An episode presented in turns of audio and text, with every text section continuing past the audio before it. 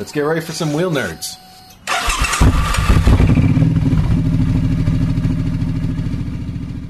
This is The Pace, episode 130. This is Wheel Nerds, episode 65. I'm James. And I'm Todd. And we're going to be talking about electric sidecars, because that's our favorite thing here on Pace Nerds. Exactly.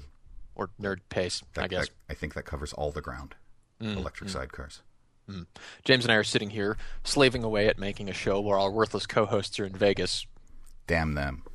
Hookers and blow. Hookers and blow, indeed.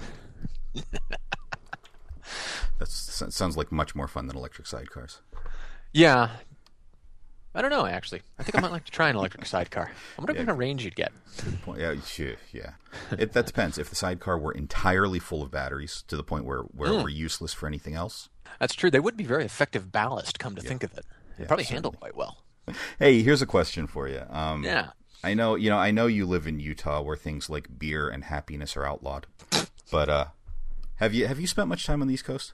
I actually grew up on the East Coast. Oh, did you? Yeah, yeah. I'm a New England boy by birth. All right. That's Yeah. you say, you say that as if to blame it on something other than yourself. Well, I Um, was raised by hippies. Yeah. Well, there you go. Yeah. Have you ever ridden in West Virginia? I haven't. Okay, so I just spent four days there last weekend. And here's the thing about West Virginia from a motorcyclist's perspective, right? You can, as you approach the West Virginia border from any neighboring state, Maryland, Virginia, whatever, it doesn't matter, chances are you're on a road with a 40 mile per hour speed limit, 45 if you're lucky. You're probably behind either a horse trailer or a Winnebago, and you haven't seen a passing zone for three days. Th- This is the way these things line up, right? And then you cross the West Virginia border. The first thing you see is a 55 mile per hour speed limit sign. And as soon as the road thinks about straightening out, there's a dotted yellow line. The clouds part. A chorus of angels emerge in the finest silk robes. It sounds like high class riding. It is. It's fantastic. And it's funny, you know, you'd think West Virginia doesn't have a particularly strong economy, right? Their their much of the state is uh, is is I don't want to say impoverished, but not exactly well to do. But their roads are in amazing shape. They're amazingly well taken care of, which is further confusing because most of the traffic is heavy truck traffic, a lot of mining, a lot of logging, that kind of thing. Maybe that's why it is. Could be. Could be. I know the roads that the miners keep up around here, up in the mountains in the middle of the state. Yeah. Those are really well kept roads, and it's because they have those big mining trucks on them all the time. There's a lot of money flying around there. Oh, there, sure, sure. That makes good sense. which sucks when you're behind them because there's always crap falling out of them. That's true. That's true. And when you know when there's crap falling out of them on a series of switchbacks going straight up the mountain, that that can be mm-hmm. a little bit of a problem at times. Things get tense. Things get tense. But you know, typically they're only doing about 20 miles per hour. So Yeah, we're finally getting snow here in Utah. snow already. Snow already. The Ural had its first snow ride this week. Nice. You want to attract attention? Let me tell you, that is the way to do it. Yeah, I bet. People honking, people giving thumbs up, you know, and uh, if you if your one of your wheels happens to lift up as you go by a bus stop full of kids, you know, this this can happen. The roads are funny there, you know, it's weird. Yeah, yeah. Now I've never ridden. I've never ridden a, a, hack. I have no idea what that's like. What the deal is. When you started, when you first bought the the Ural, did you take a class prior, or was it kind of the kind of thing where you you bought the bike first, realized, oh crap, this is different. I actually took a class first because I knew it was going to be really different. I didn't appreciate how different it was going to be until I took the class, and I'm glad I did. Yeah. But I didn't I didn't want to drop a lot of money first. You know, I'm I'm, I'm on a budget here, Yeah, yeah. We and it is all. it is totally different. It's uh, I tell our listeners all the time. You know what? It shifts the same, and that's about it. and that's and that's all. That's Yep. all it does. The same. yep. Yeah. Well, and uh, you know, obviously, it turns left differently than it turns right. Right. So even Yes, on the does. same vehicle, you've got to deal with with that inconsistency. Mm-hmm. What's Two easier? very different.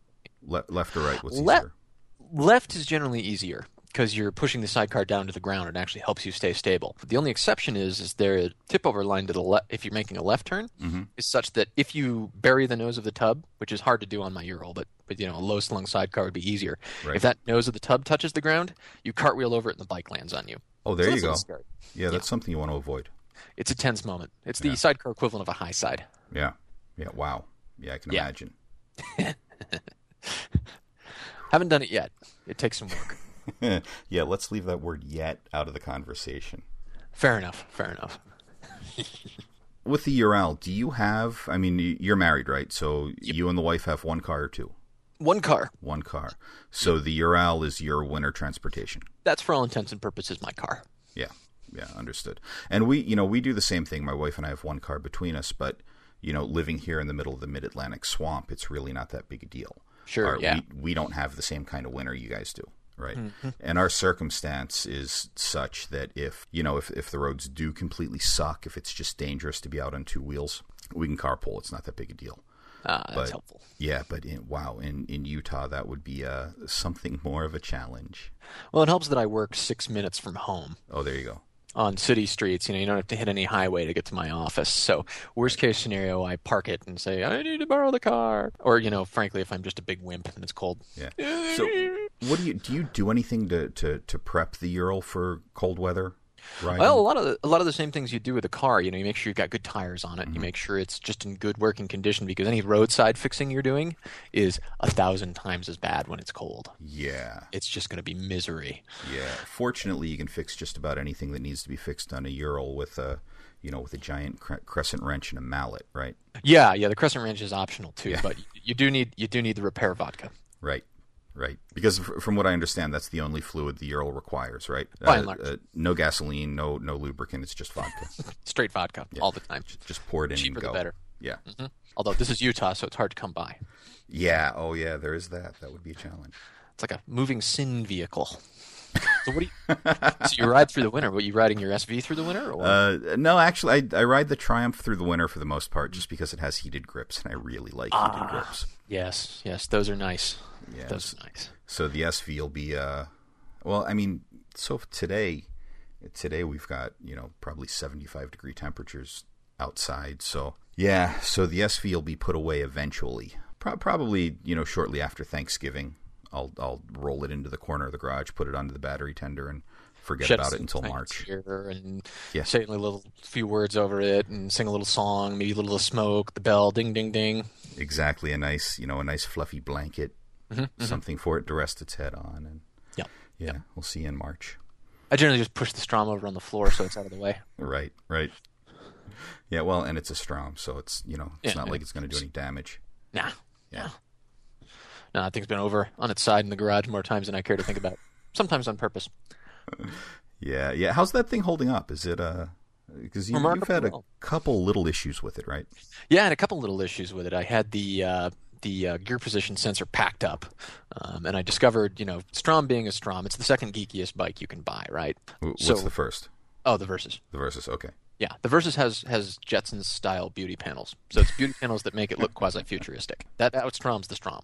But so uh, with the Strom, the gear position sensor packs up, but what you can actually do is put in a little thing of resistors and stuff because these are geeks. They figured Right. this out, and it'll tell it it's in fourth all the time, which is the unrestricted gear. My sixth gear is now basically just terrifying. I mean, as it was, sixth gear is so high you're not in it until you're at 75 miles an hour, and when you have full power in sixth gear, you, ooh, man, yeah i can imagine it gets uh, it gets uh, interesting. yeah i've often wondered why they bother to put fourth fifth or sixth gear on any modern motorcycle A lot of it's the uh, fuel mileage. fuel mileage right no no i mean logically i get that but really i you know i use anything above third gear so rarely that Hmm. Yeah, just they, grinding. yeah they might as well not be there Yeah, I can I can remember many times I've used sixth, but it's usually just because I'm cruising the highway. right Bah. right And and that's one of those things we have out west that's really extra special. You guys are missing out on is the long, straight, boring highway with nothing. oh no kidding yeah And I don't mean like kind of like nothing nice. I mean like nothing, nothing. at all yeah nothing at all. Yeah, no, I've I've done a couple cross country treks, and uh, one of them involved driving Texas from Oh texas god. El Paso. Oh lord. Yeah, exactly. And once you get past Dallas, you, you, you hit you know you hit that those those sort of those wide open West Texas highways mm-hmm. where I would literally I would get gas, I would get back on the road, set the cruise control, and touch nothing until I needed gas again. On the bright side with Texas, it seems like every place you can stop for gas, you can also buy porno. You can yeah yeah yeah. So you know, I guess if you're bored, well know. yeah yeah. tank bag, just put in the window kind of thing. You know, There's certainly opportunity there because the you know the there's nothing to pay attention to. The police report would be awesome for that. Yeah, yeah, no kidding. Motorcyclist rear-ended car due to looking at adult entertainment inside tank bag. It, w- it would be tough to turn the pages though with the. you know, There's a the- good the joke window. there Yeah, Oh, somewhere they're about pages that don't turn in pornos, but we'll mm. leave that one be. yeah. The jokes really write themselves sometimes. Yeah. You know, actually, that could be a new product. They should release that. I think Nelson Rigg, Nelson Rigg, if you're listening, you owe us a buck if you uh, if you make the porno magazine tank bag. you know, for cross country travelers, you know, people on Goldwings. On the Goldwings, they have what the fourth button from the right on the third row is porn. There you go. Yeah, yeah. Because there's a button for everything. Yeah. Well, and then the, and then the Beamers, you uh, you turn the little wheel and you go through the menus and stuff while not looking at the road and rear end a car. Um, But porn's in there somewhere, I'm sure. Some, it has to be. Really, I mean, they're German. They think of everything. Mm-hmm. especially porn. Yeah. Well, that's you know that's that's just because they're dudes. It's got nothing to do with nationality at that point. No, what are you talking about? No, no, no, ne- no porn necessary. Mm-hmm. Mm-hmm. I'm just gonna cover this thing up on my desk. Never mind. that that stack and pay no attention to that over there. No, that's Really? not there. That, that's the that's the corner of uh, really boring technical manuals. Yeah, yeah. Certainly, you wouldn't be interested at all. No, no, certainly not. Certainly not. Speaking of Germans, or rather pseudo Germans, I guess the Austrians, Germans with a sense of humor. Yeah, yeah. German light. German light. Yeah, that's good. I guess they're not they're not doing all the KTM's in Austria anymore. No, they well they they partnered with um, Bajaj, an Indian company, to manufacture smaller motorcycles. Uh, well, what last year sometime, um, and quite a bit, you know, quite a bit's been coming out of that partnership. That's kind of awesome. Yeah, it is. Oh, it's it's huge. And have have you seen the videos of uh, like the the the Duke 200? And I think there may have even been a smaller one, like a 125 or something. I haven't, but that sounds fantastic. Yeah, they look Sounds like, like very hoot. cool little bikes. And the thing is, they're they're built. I mean, some some of the videos they've been showing are to demonstrate the capability of the motorcycle, right? So these aren't just cheap Indian bikes with KTM badging slapped on them. Hmm. Um, a lot of what they've shown has been, you know, uh, the, I think it was the Duke 200 attacking a, a, a water crossing that was you know that was more than axle deep on, on the bike. Don't slow down. Don't slow down exactly, and it, they they rode it through this concrete trough full of water, and it was it was in and out no problem at all. Um, I mean these, these are very capable motorcycles, and and this one you know now we're talking about a Duke 390, which I really think you know that in that in that sort of small bike range that that sort of 350 to 400 range is probably just about perfect. Well, and you gotta you gotta qualify it too. Yeah. A three three ninety in India. That thing's a monstrosity. that's huge, like yeah. that's like the guy down the block has that, and everybody's like, "Man, he's gonna kill himself. That thing's so fast. He's going to kill himself. That thing is so fast." It's an Indian Goldwing Yeah, no shit. practically. But uh, you know, with with any luck, we'll see this thing come to the U.S. if you can find a Oh, that'd KTM dealer. And, yeah, good luck with that. yeah, really.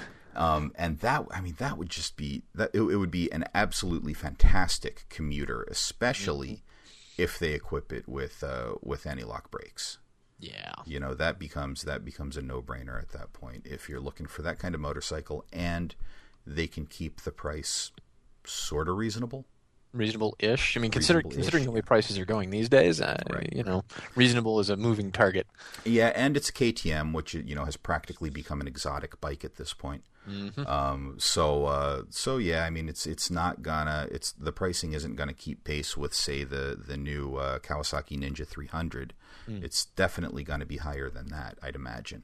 On the other hand, the thing they do have is they have the incredibly large infrastructure that Bajaj has. I mean, keep in mind Bajaj's size versus KTM is like not they're not remotely in the same category. oh yeah i mean their their size versus honda yeah. is is impressive. They're literally one of the largest motorcycle manufacturers in the world.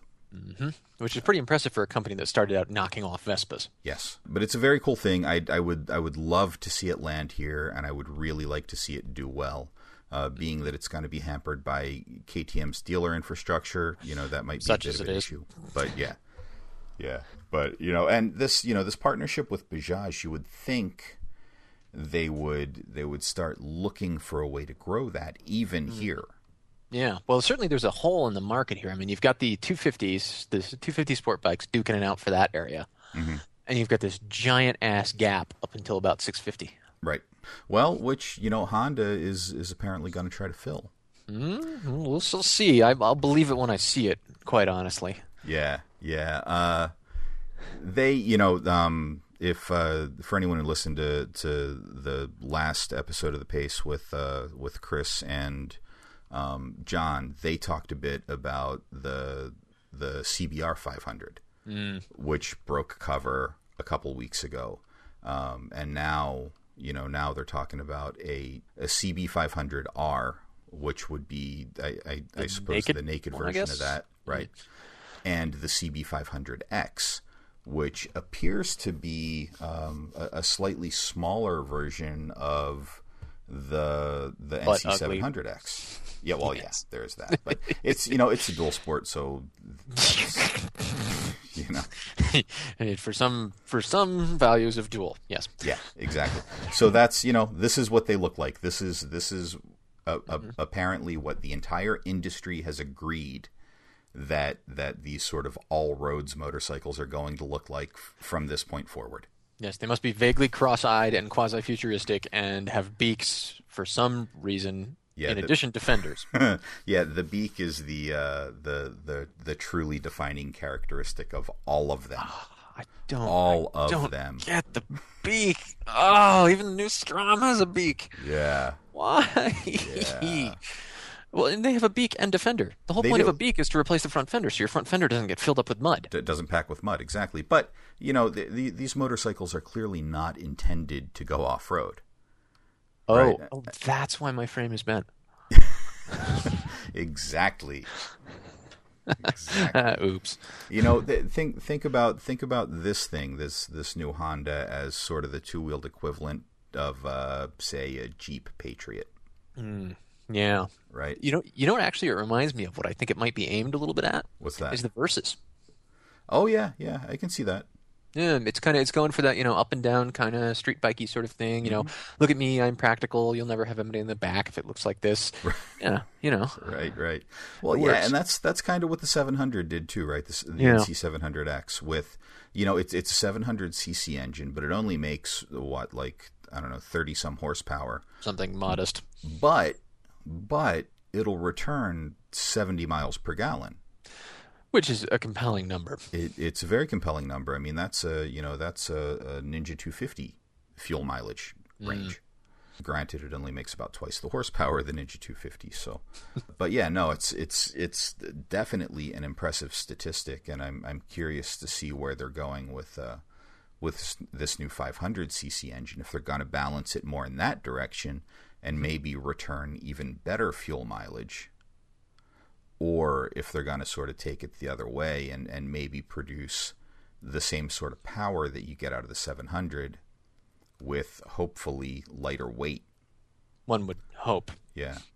Yeah, I don't know. I'm, I guess my my skepticism would come from you see all of these great mid small size bikes, and they're over in Europe taking pictures of them, and then we see them never, Never, one year, and it's like it's terrible trying to tell my students, and like they're like, "What's out there that's small and manageable?" I'm like, "Well, um, there's Nighthawks and uh, the the TUs and and the Ninjas and the CBRs and a bunch of little cruisers that frankly are showing their age. Right. Enjoy. Right.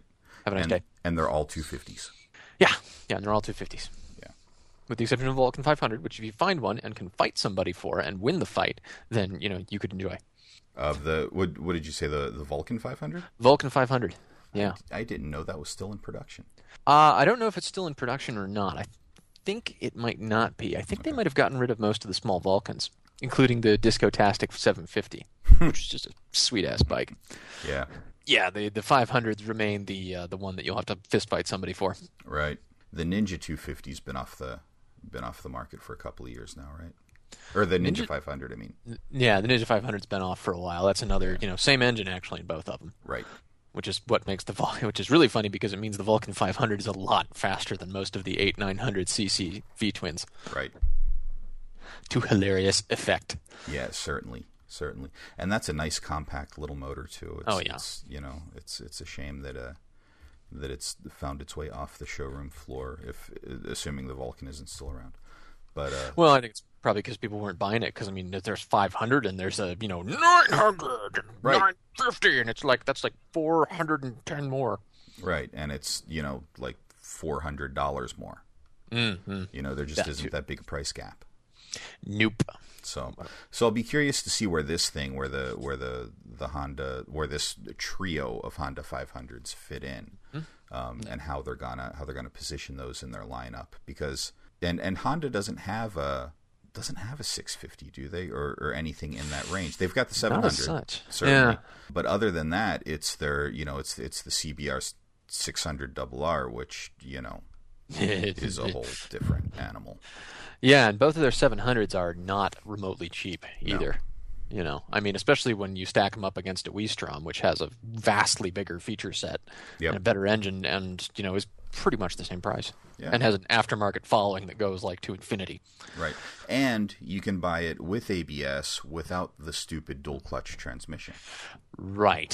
which yeah. is the I still think is the the biggest mistake Honda could have made. I, I I really don't get the reasoning behind that. You know, the thing I just don't get is the planetary transmission as compared to a CVT. For for an automatic transmission, a planetary transmission is it's crap. Right. Quite frankly, Right. A CVT is vastly better in every way imaginable, except for the fact that it was hard to make it medium sized for a while. Mm-hmm. It's not anymore. I mean, they make freaking cars with them. Yep. So you know, what's the what's the deal? Why why would we bother with this double clutch thing? Yeah, I don't know. It doesn't make an ounce of sense to me. I mean, you know, there's a there's a difference in feel. Certainly, there are. You know, I've I've driven a couple cars with CVTs, and the, and they they just you know they just feel a little rubbery. Yeah. They're not great.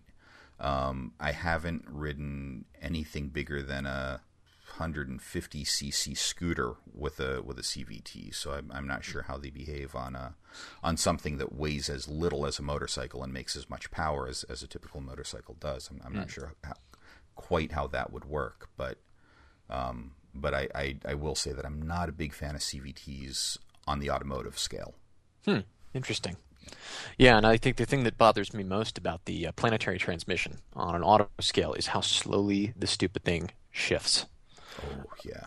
Okay, shift. Dum dum dum dum dum dum dum dum dum dum dum dum dum. Coffee, coffee. Newspaper. Shift. Yeah, I mean, come on, yeah. killing me. I had a I had a, a rental car. Not you know not to turn this into a into a car show, but I had a rental car a couple of weeks ago for a business trip. It was a um, a Chrysler 200, and there was so much lag in the throttle. Like you, you would literally you would step on the pedal and count to two before it did anything. It was ridiculous. It was it was it was just painful to drive. So uh, other than that, it was a it was a, a perfectly acceptable car. The interior was a nice place to be.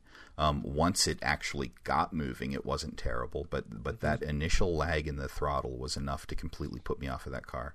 And since it was a rental, I'm sure it was uh, great over jumps and uh, ramming things, and you know, playing uh, shopping cart uh, soccer with. It may have caught a little air over a set of train tracks, just once.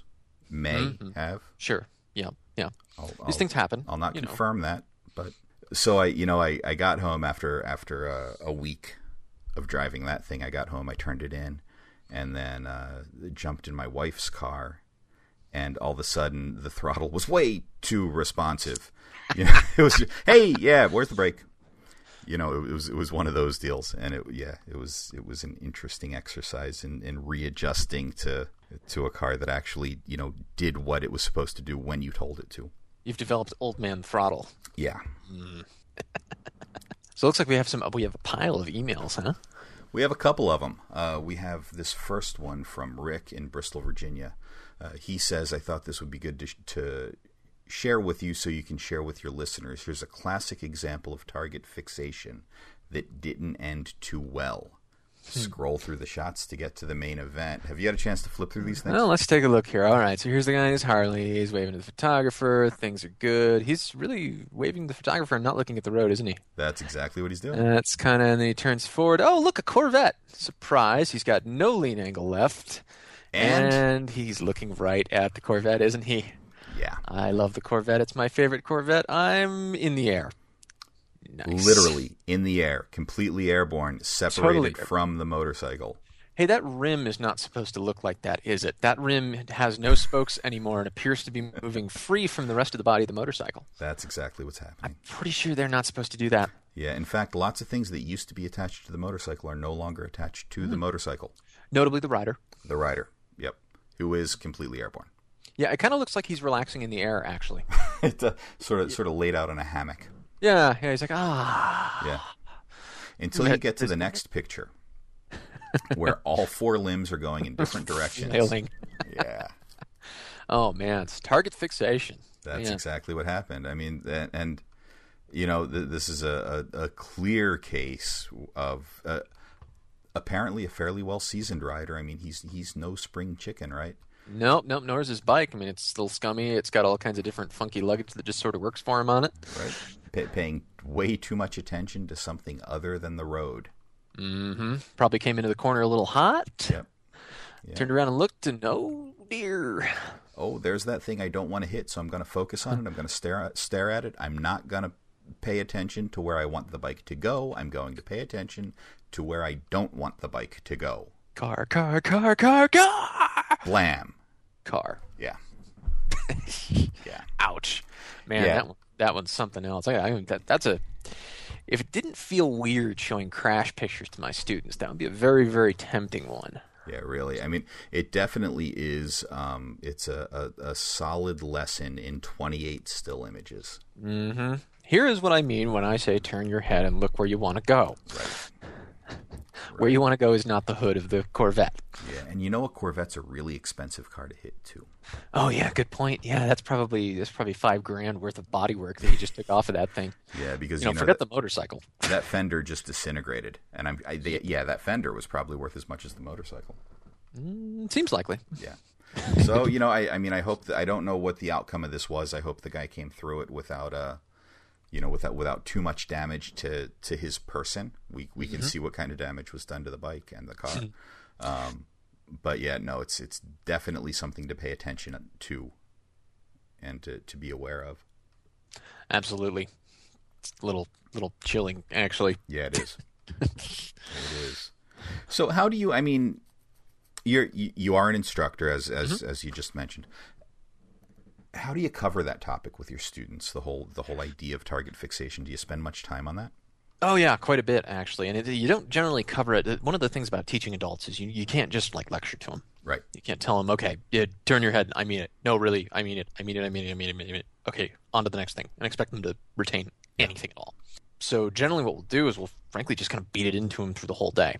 Um, there's different things you can do, like get them to target fixate in a healthy way, which sounds wrong, but bear with me. Something like, say, when they're trying to make a tight right turn, you go stand behind them and give them their instructions, so they're forced to look back at you. Something like that. Okay. Um, talk about uh, what happens when you look at the cones, and the answer is the same every time.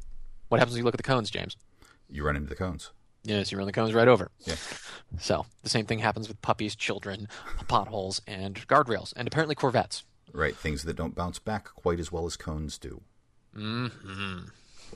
So yeah, it's something we kind of get into with them all the day. We will stand places we want them to look. Uh, those who've been through a class probably notice that when they're in the weave, the instructor tends to stand down at the very end of the weave and wave at them to get their attention. That's not by accident. And then we just keep asking them questions. With adults, you want to give them something, you want to get them to demonstrate something and try it themselves, and then you want to kind of reinforce that by asking them questions about it and forcing them to think about that again. You do that, they'll retain it. So you're tricking them into learning. Yeah, exactly. sneaky, sneaky devils that we are. Yeah, you'll you'll you'll learn this despite yourself.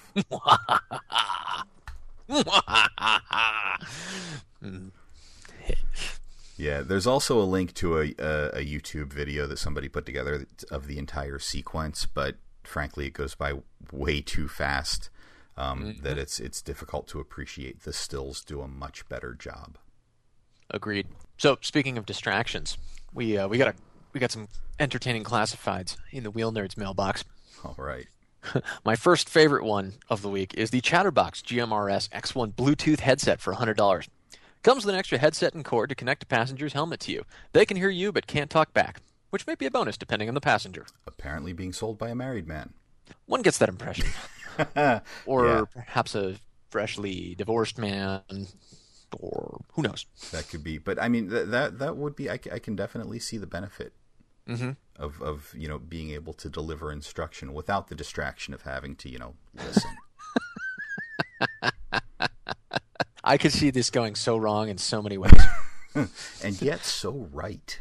yeah, but let me let me just throw this one down for you. Okay. The passenger says, "I have to pee."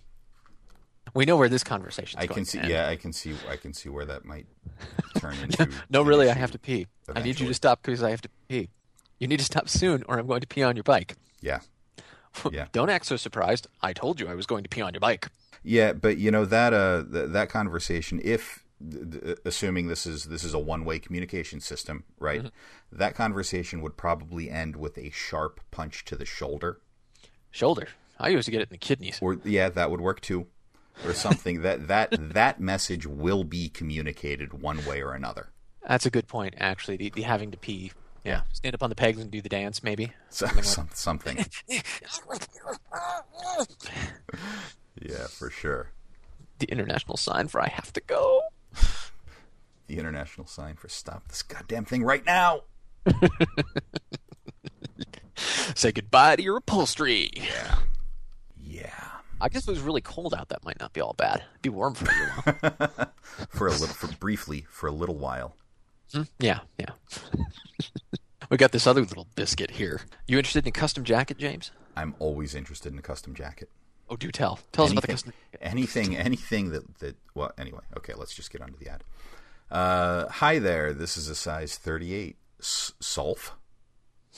It's a Sulf black, genuine, custom made biker st- biker steel, styly steel, or I don't know. riding jacket is only one of a kinded. Mm-hmm. Yeah, which is much better than one of a kind. Oh yeah, yeah. Kind of is, you know, like even more so. It's it's more yeah more than one of a kind. I know because I was the one that told the leather jacket maker how I wanted it. It has all the zippers and pockets with a black laces from each of the zippers. The jacket goes back a lot of years with me and some good luck. I, I wonder is if no- it comes with the good luck or if he's going to keep that. Uh, I don't know. He doesn't really specify. He does say there is no rips, scratches or damage on this jacket at all. Inside, I have left and right side pockets that are slanted 45 degree angle going in rather than straight across. Agon, this is a one of a kind jacket, but to see it is to appreciate the quality and how genuine style of this jacket. Genuine style. Yep. Call home numbers.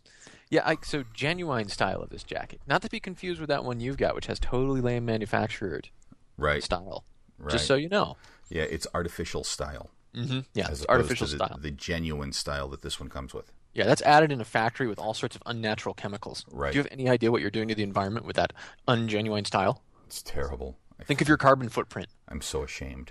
Oh, God. This jacket is as if you bought it to as if you bought it today. Two words. It is in mint, I mean mint. I think he means mint He means mint. shape. Mm. And new sentence, I want to make that clear. If you had this jacket on, you would have a sense of sense of pride. I have So all you- sorts of pride sense all about me. You, you smell like nothing but pride. mm-hmm Yes, pride smells like exhaust and bo it out. And respect that goes with the jacket. So it does come with respect, but not necessarily with luck. Yeah, the, well, the good luck is that's that's a bit unclear. That may you may have to pay a little extra for that. I'm sure it's negotiable. It sounds like you could call home though to find out. You So- could call home or sell. Is it? He says you have to see and touch to really respect this one of a kind, genuine, custom made jacket. Uh, that sounds a little awkward. Is that a come on? It does. It does. Yeah. Yeah. I don't, I don't know if I want to get that close. Come see and touch. Hey, jacket. Yeah. well, maybe maybe when you see it, you'll see it's so genuine style and respect, you won't be able to help yourself. Yeah, it could be. It this maybe maybe that's what's being sold here. This is the get groped jacket. Oh well, you know, in that case, it's worth any price. Yeah. See, now that's value add right there. You know, Yeah. roll up to a sorority house kind of thing. And you know that may be the only way you're going to get somebody on the back of your bike if you happen to ride an NC700X. I can't resist. Why am I on this bike? Maybe they'd like stand on the pegs and try not, not to touch the bike, but they'd want to grope the jacket, something like that. Kind of exactly. Just s- sort of, sort of, you know, uh, clinging like a spider monkey. Mm, to the rider's back without actually making contact with the bike. I can see that happening. And Yeah, you know, it fits. yeah. Yeah, that's uh, and and the most important thing to know about this jacket is I strongly stand by everything I say. Thank you. So, Thank you. Strong thank you. You're welcome. Mm, yep. Yeah. So there it is. You too could have a biking or riding custom made jacket. It is yeah. Comes with respect, does not necessarily come with luck. Well, you know, anything that comes with respect. I don't get enough respect. Fortunately, it seems like I can buy it in jackets. That's a plus. Yeah, you know they don't. Well, they don't give respect away for free. That's for sure.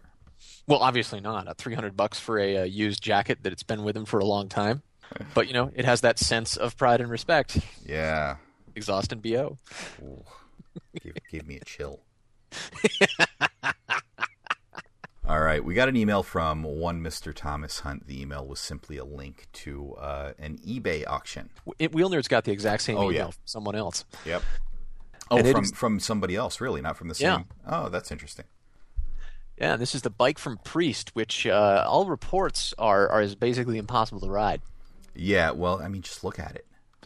Yeah, so this is the this is that one with the crazy like faux car and or uh, The turbine. jet. Yeah, the turbine thingy.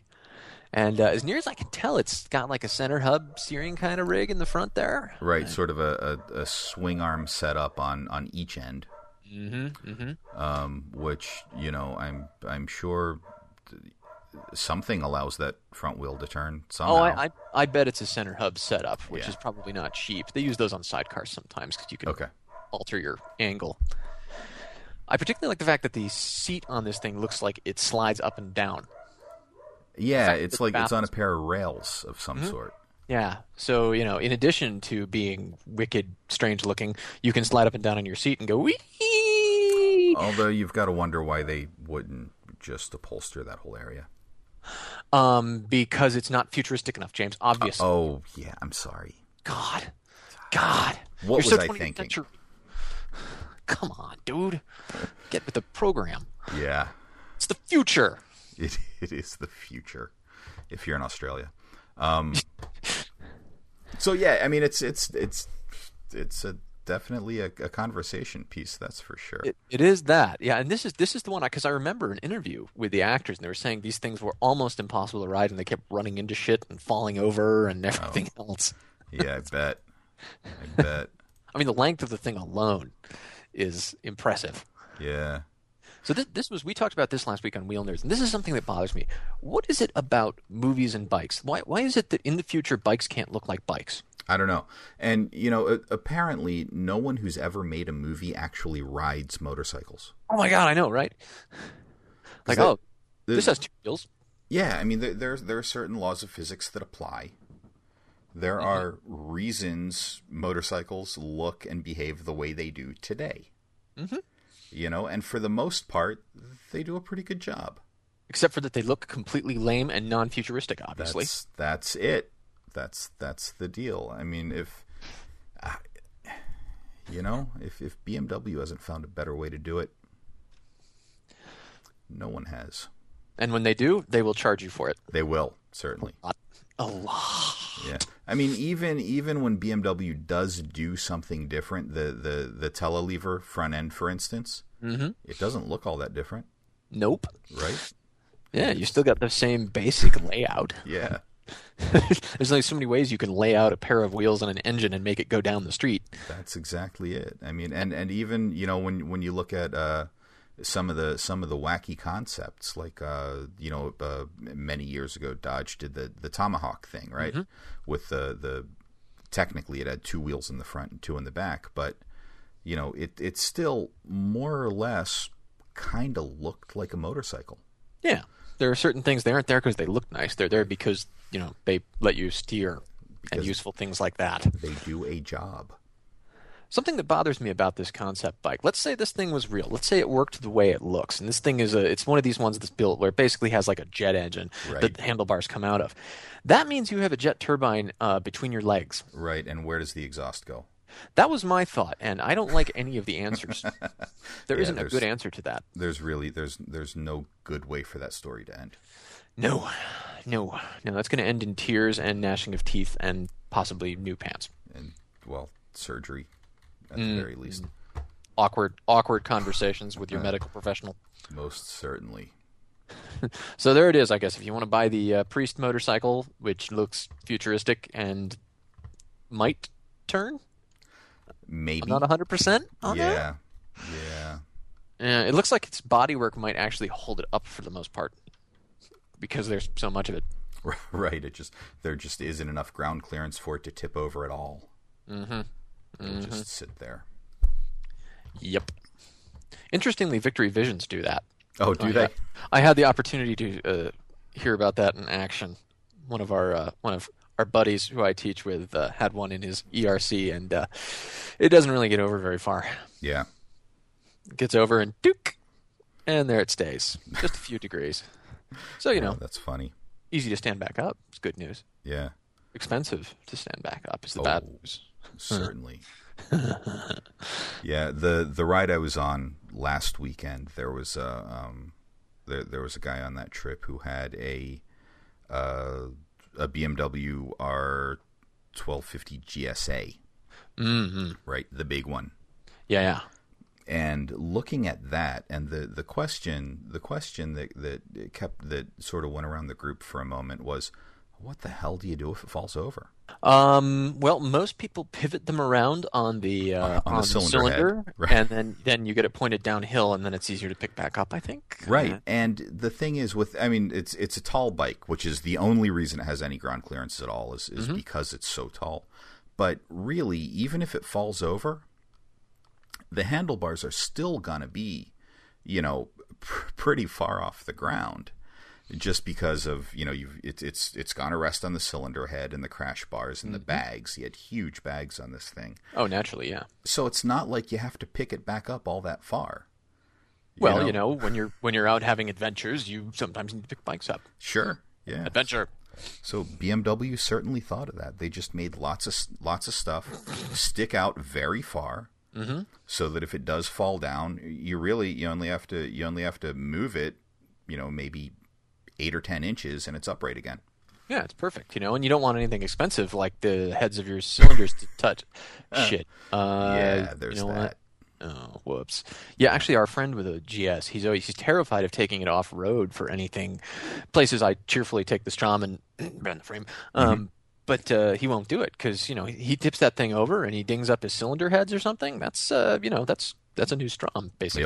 Yeah, yeah, certainly, certainly. That's a that's a 0.7 Versys. It's uh, you know 1.1 SV roughly. Yeah, he th- this one had um, these these very very thick plastic uh, covers on the cylinder heads. mm, yeah. So you, you've got the sacrificial part there. Oh yeah, naturally. So which which yeah, which made good sense. And this one, you know, this one clearly hadn't, you know, had never touched down.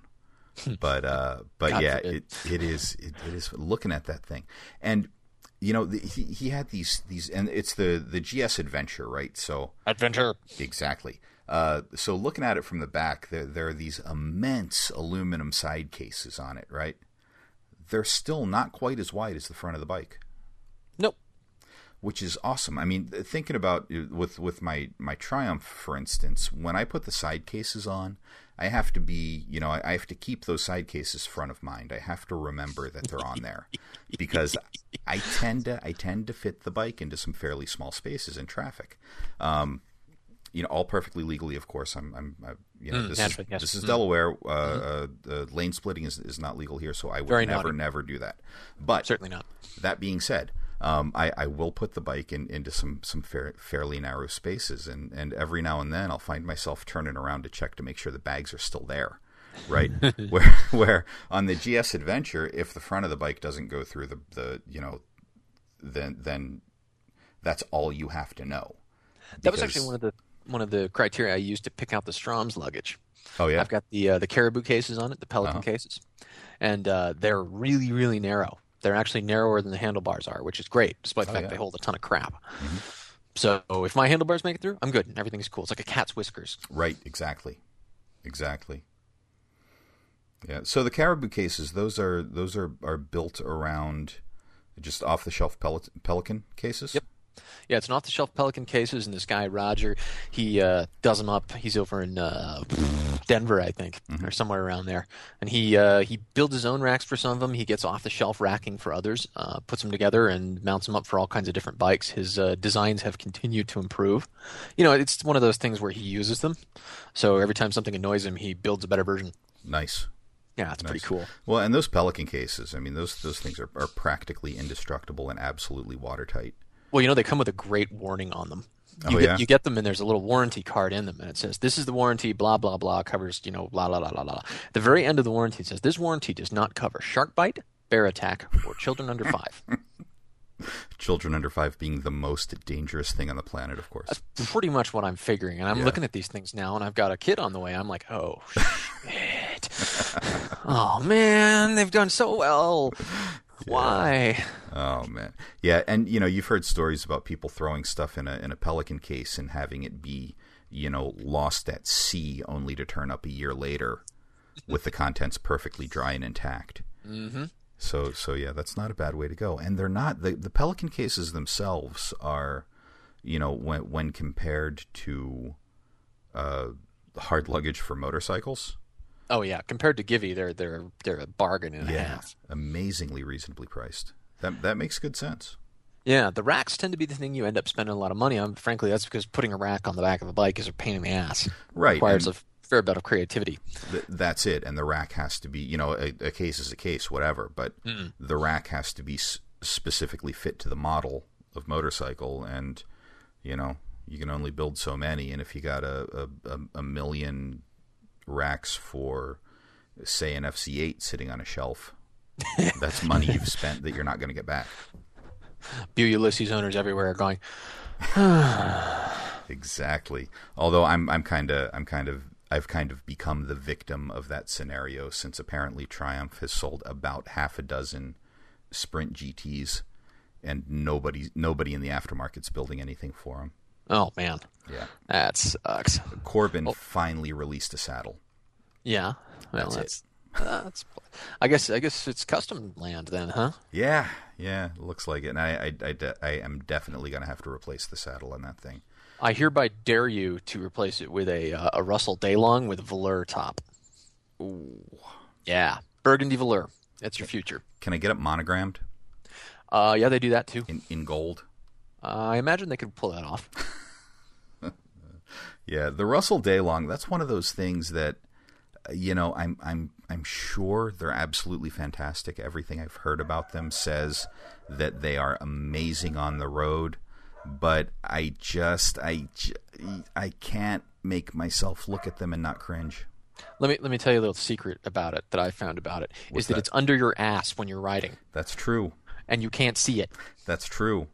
When you're unless riding. you, unless you have eyeballs in your ass. Well, you know, some of us are special.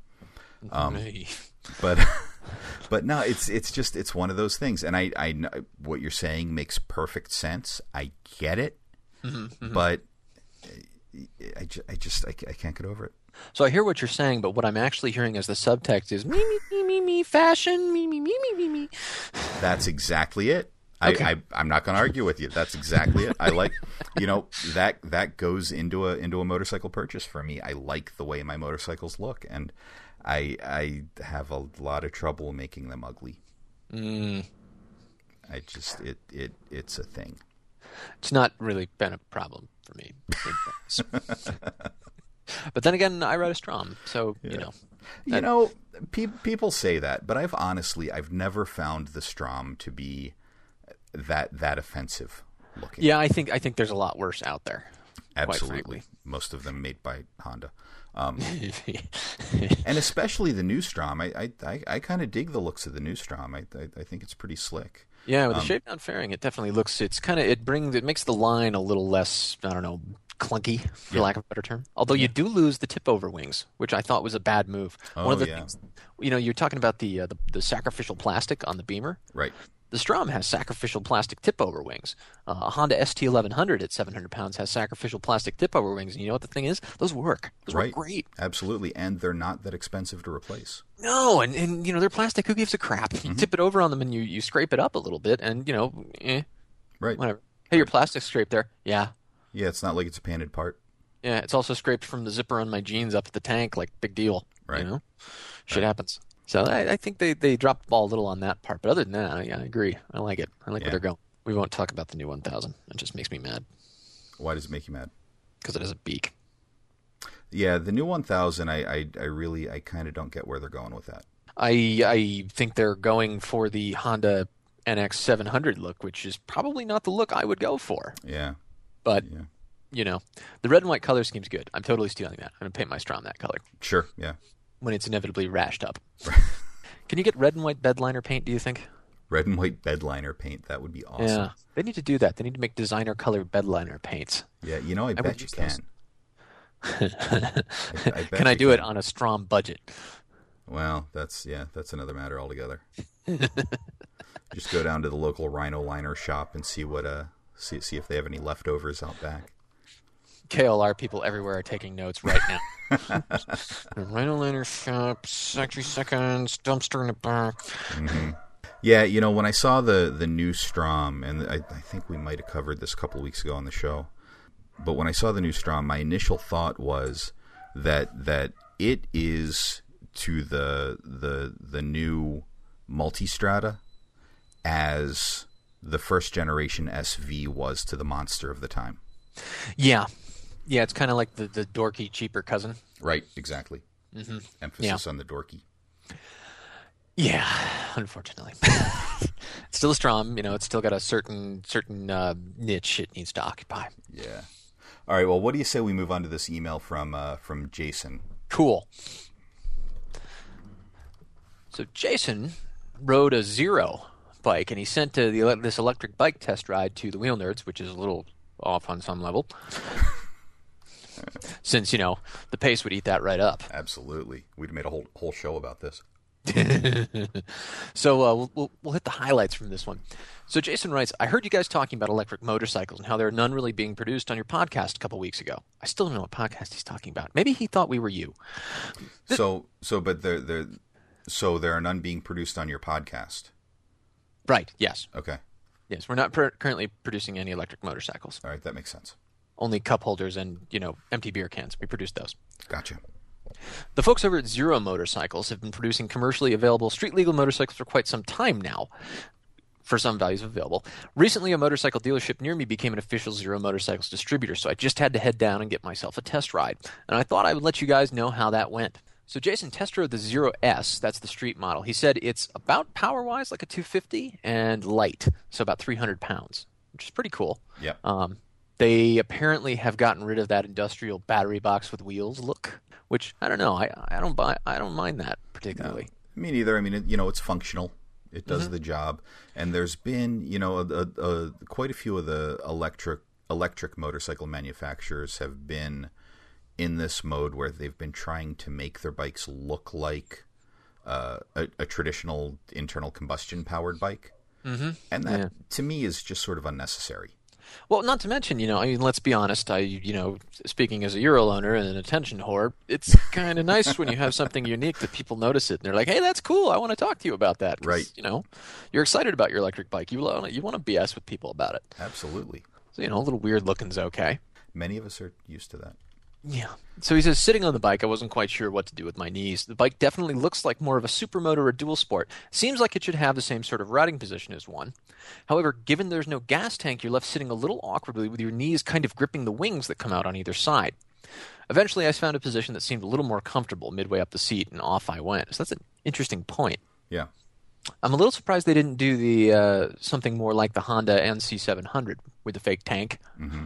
You know, it's a glove box kind of thing. Right. Just to oh that that would be fantastic, and you'd, you'd think there's plenty of opportunity there. Well, I mean, you think think of all the bikes that don't have a tank there, but put a fake one there anyway. The Yeah. Buells, the Honda STs, the Goldwings, Right. the It's effectively NCs. an airbox cover. Yeah, it's an airbox cover, a glove box. Yep, yep. And I find, you know, I have a um, a Bagster tank cover on on my bike, um, which and and one of the big reasons I have that there, it's and if if you've seen the Bagster system, it's uh it's this sort of uh, uh, fake leather cover that that covers the entire tank, and then it has it has a set of clips that you can attach a tank bag to. Um, very convenient system. It works extremely well. But the biggest benefit to it, from my point of view, is that it gives your knees something to grab. Yeah. Right on the sides of the tank, it has these these nice padded areas, and I find that if I ride a bike without that sort of arrangement, without a cover or the sort of rubber knee pads that a Bonneville has, for instance, um, you know, my, my knees just slip all over the place as you know as I try to sort of use them as as kind of an anchor point to shift my weight, um, and and it it gets a little weird. So I can definitely see where this might be an issue if there's just nothing for your knees to grab. Yeah, yeah, and it's really strange that they do that. It seems like such a natural place to stick all of that annoying extra crap that motorcycles have to have. You know, electronic BS, uh, fuses. I mean, hell, it's perfect. Yep, absolutely. and they're not doing anything with it. So uh, let's see. First thing he notices about the bike is how odd takeoffs were. So it doesn't have a clutch or transmission, um, so they didn't want people accidentally twisting the throttle and rocking into traffic. So they've got one of those delays that you love so much Yeah. On the throttle before you get any power. This takes some getting used to, as in concert with the lack of the usual engine noise, you're not quite sure whether it's shut off underneath you whenever you come to a stop. Mm-hmm. Well, effectively it is. Yeah, that's true, I suppose, isn't it? Think the electric motor going zero miles an hour is just off. Right, right. It's it's it's an electric motor. It's not doing anything. There you go. I mean, the lights are on. That's about it. Yeah. So the area he was in contains some pretty steep hills. He notes that it's about power-wise like a 250, and the electric motor didn't miss a beat going up any of them. I didn't get to do much of top-speed highway cruising on it as I was testing during rush hour. Getting on the highway would have meant that I most likely would have spent my entire ride sitting behind a semi-truck. Bike handles nicely and it's a lot of fun to throw through corners. The lack of a gearbox makes accelerating through corners a delight. It's impossible now to be in the wrong gear. Did they run a CVT on these, or is it just that the nature of an electric motor is it doesn't really matter what gear it's in? Yeah, I th- I believe um, that's the case. It's it's just you know I, I don't think there's a CVT. It's it's just a direct drive deal. But being that it's an electric motor, they're really it doesn't have to do any conversion. So Sure. Okay, so it's like there's no power curve to it particularly. It's sort of hmm, interesting. Because the power curve on a motorcycle is a result of the fact that you have a bunch of big spinning pieces and tiny explosions happening over and over. Yeah. And there's certain places where the explosions happen to line up and the sine waves cross and you get a power curve. Mm-hmm. Interesting. Very interesting. yeah. So it's a power line? Yeah, well, and that's why you know with with an electric, it's it's the maximum torque right at the bottom. Sure. Yeah. You know, it's right it's a, a torque plateau. It's just Yeah. straight across, really. Huh. Interesting. And therefore your maximum HP would be at whatever it, you know, tops out at. Right. What's the maximum HP? All of it. All exactly. Oh, let's see. Um, weight's low, so it's pretty flickable. The only thing to complain about in the handling department is that weird riding position. He wanted to ride it like his DRZ 400, but the seating position wasn't quite there. Uh, can't comment on the battery life as my test ride was only 30 minutes, but Zero claims about 114 mile range for the ZF9 battery. They say that's a nine hour charge time off a standard 110 volt wall outlet. Ouch. Yeah. Yeah. Now they do have zero. Zero is is, is actually um, pretty far ahead of most manufacturers in this regard. They do offer uh, a couple different dedicated chargers that you can have installed. Of course, you Ah, have like to have the right line run. You know, you Sure. have to have either a 220. I think they even offer a 440 option Oh, wow. if you can So get that kind of service into your house. Yeah. yeah, that could be better. So you run it off a dryer outlet and get a little more of it. Right. And, you know, wash your clothes in the process. Yeah. It's not to like. They also offer a couple different battery packs. There's the ZF9, and I think I think there's a ZF11 or something. Um, that are basically you can get each model with um, any one of two or three different battery packs, and they, you know, e- each one brings the capacity and the price up accordingly. Gotcha. I'm seeing a whole new level of ridiculous threads on online forums here. I think the oil thread is going to be dead. It's going to be the battery The Kie battery Mui macho thread. Yeah, well, you exactly. know, well, James, you know, my, my battery goes for uh, 170 miles. Yeah, and it'll be no the uh, you know the the the, the NiCad versus lithium ion debate. Mm-hmm, Will, will Yeah. rage for generations to come. I have the lithium ion type R, R, R, R, R type R battery. exactly. Battery type. Oh! I'm trying to imagine these conversations now for the kickstand club too at the uh, gas station. You know, Yeah. what kind of battery you got in that thing, bro? Whoa, your coat's color matched to your battery. And you can imagine those uh, those meets will now extend up to nine hours long because you know everyone needs to top off their battery before they go, right? You say that as though they rode 110 miles to get there. Yeah. Well, there is that. I can see it now. There'll be stickers and everything. It'll be great. You know, the Olin sticker everybody puts on now, whether or not they have Öhlins shocks. Right. You know, you put on you put on that uh, that Repsol sticker and it adds like four horsepower. Well, now you know you put on the uh, the Battery Co. sticker, and that's like an extra hour from that, man. Yeah. Bro, Yeah, I can see that happening. electricity, bro. oh man, the future is weird. If you, well, you know, clearly, if you've been there, you'd know. so with an equivalent miles per gallon rating of 487 miles per gallon, it's going to be a few years before you make up the cost in gas.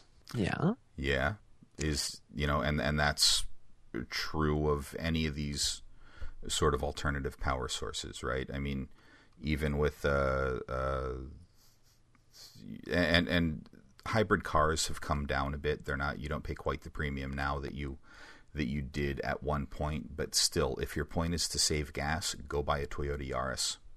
Or I Uh-huh. should say, if your point is to save money, Yeah. go buy a Toyota Yaris. Good point. You're just not going to do much better. And the same thing applies here. If your point is to save money, go buy a small motorcycle or a mid-sized scooter. Mm-hmm. Yeah, and they also notice if you happen to be an environmentalist who's rolling in the dough, this bike is right up your alley. Now, this is the this is the thing that always gets me about this whole electric problem. I don't know if you guys have talked over this or not. The problem I see with an electric bike here in Utah right now, if I have an electric bike, I have a coal-powered bike, Right. Right. which you know that's dirtier than gas. Yep. That's true. So- and I, I, I, where that's true, I absolutely agree with you. But the thing is, and and I think the strength of the electric bike is that you're drawing power from a central power source, right? So in Utah, it's coal. Mm-hmm. In other parts of the country, in Las Vegas, for instance, it's hydroelectric, which is much cleaner. Mm. Um, so there are, I think, there are greater opportunities to clean up those central power sources if hmm. if we develop the social desire to do so right? If if if we as a whole as a people decide that we're going to clean up where our electricity comes from then electric conveyances draw those benefits. It's not i mean i i, I totally get you. Pennsylvania burns a lot of coal as well. Um, you know that but there but there are clean alternatives as well. So you know so there's that it's it's i find it difficult to say that an electric powered motorcycle is dirtier than a gas powered motorcycle just because of where the electricity comes from because that you know that has the potential to change and it's going to change depending on where you are Mm-hmm. It's a fair point. I hadn't thought of it like that, but it does make sense. So yeah, it's you know, there there there are a million arguments in both directions. Mm-hmm. Right now, it still doesn't make financial sense, and in many ways, it doesn't make ecological sense either. I mean, you've got to you also have to consider where you know where the rare earth elements that go into these batteries come from. Yeah, there is that as well. Right. So until we get to a point where we can synthesize those components and produce them in a lab somewhere, mm-hmm. then you know, then that could be viewed as a losing argument as well. And the argument for the early adopters of these things, the people who want to pay 12 grand for 114 miles, is, you know, if there isn't a demand, if there isn't the money coming in, then nobody's going to spend money to work on it. Right. So, Right. Absolutely. Now, you know, in some some places like uh, Colorado, for instance, was offering. I don't know if they still are, but they were offering ridiculous tax incentives. ah, on these things. And I think there's still a federal tax incentive. So, you know, so that 12 grand could, in Colorado's case, could be cut in half. yeah, that You would know, be so- substantial. Now, now all of a sudden it's getting a little more reasonable. I mean, it's still a premium over, Still two know. Nighthawks. right, exactly. But it's not four Nighthawks. Mm-hmm. So, um, and and if if you're in the right situation, you know, electric bikes are not. They're certainly not the perfect vehicle. If you do a lot of touring, it's not the right machine for you. um, which I think is is one of the issues a lot of people get hung up on. Well, I couldn't have an electric motor. Well, then don't. Mm. You know, then don't buy one. If it doesn't fit your use case, that's fine. There are plenty of other things that do. But if you're looking for a commuter, you know, if you, if your commute's 12 miles each way, and you just don't want to have to put gas in anything ever, then this is, you know, this is certainly uh, uh, an economical alternative to, say, a Chevy Volt. Mm-hmm. I'm starting to now. I'm starting to think about putting a sidecar in this to make this my winter vehicle. hmm. Hmm. Yeah. Hmm. Oh wait, the reason I ride a three wheeler in the winter is because I'm too cheap to buy another car. Never mind. Yeah. Yeah. so, I have to ask Todd, what did you learn this week? This week, I think I learned that Chuck is entirely superfluous to this operation. Also, that unrideable motorcycles are expensive. What did you learn, James? I don't. I'm still trying to figure that out. All right. Well, I think that wraps it up for us this week. Thanks for listening, folks, and hopefully we'll uh, we'll see you soon on another episode of the Pace Nerds. Yes, or the wheel pace, as you prefer. I'm Todd. I'm James, and we'll talk to you later. Ride safe, everyone. If you like this podcast, you can find more like it at wheelnerds.com. This has been a Wheel Nerds production, all rights reserved. Readings from other sources are the property of their respective owners and are used with satirical intent.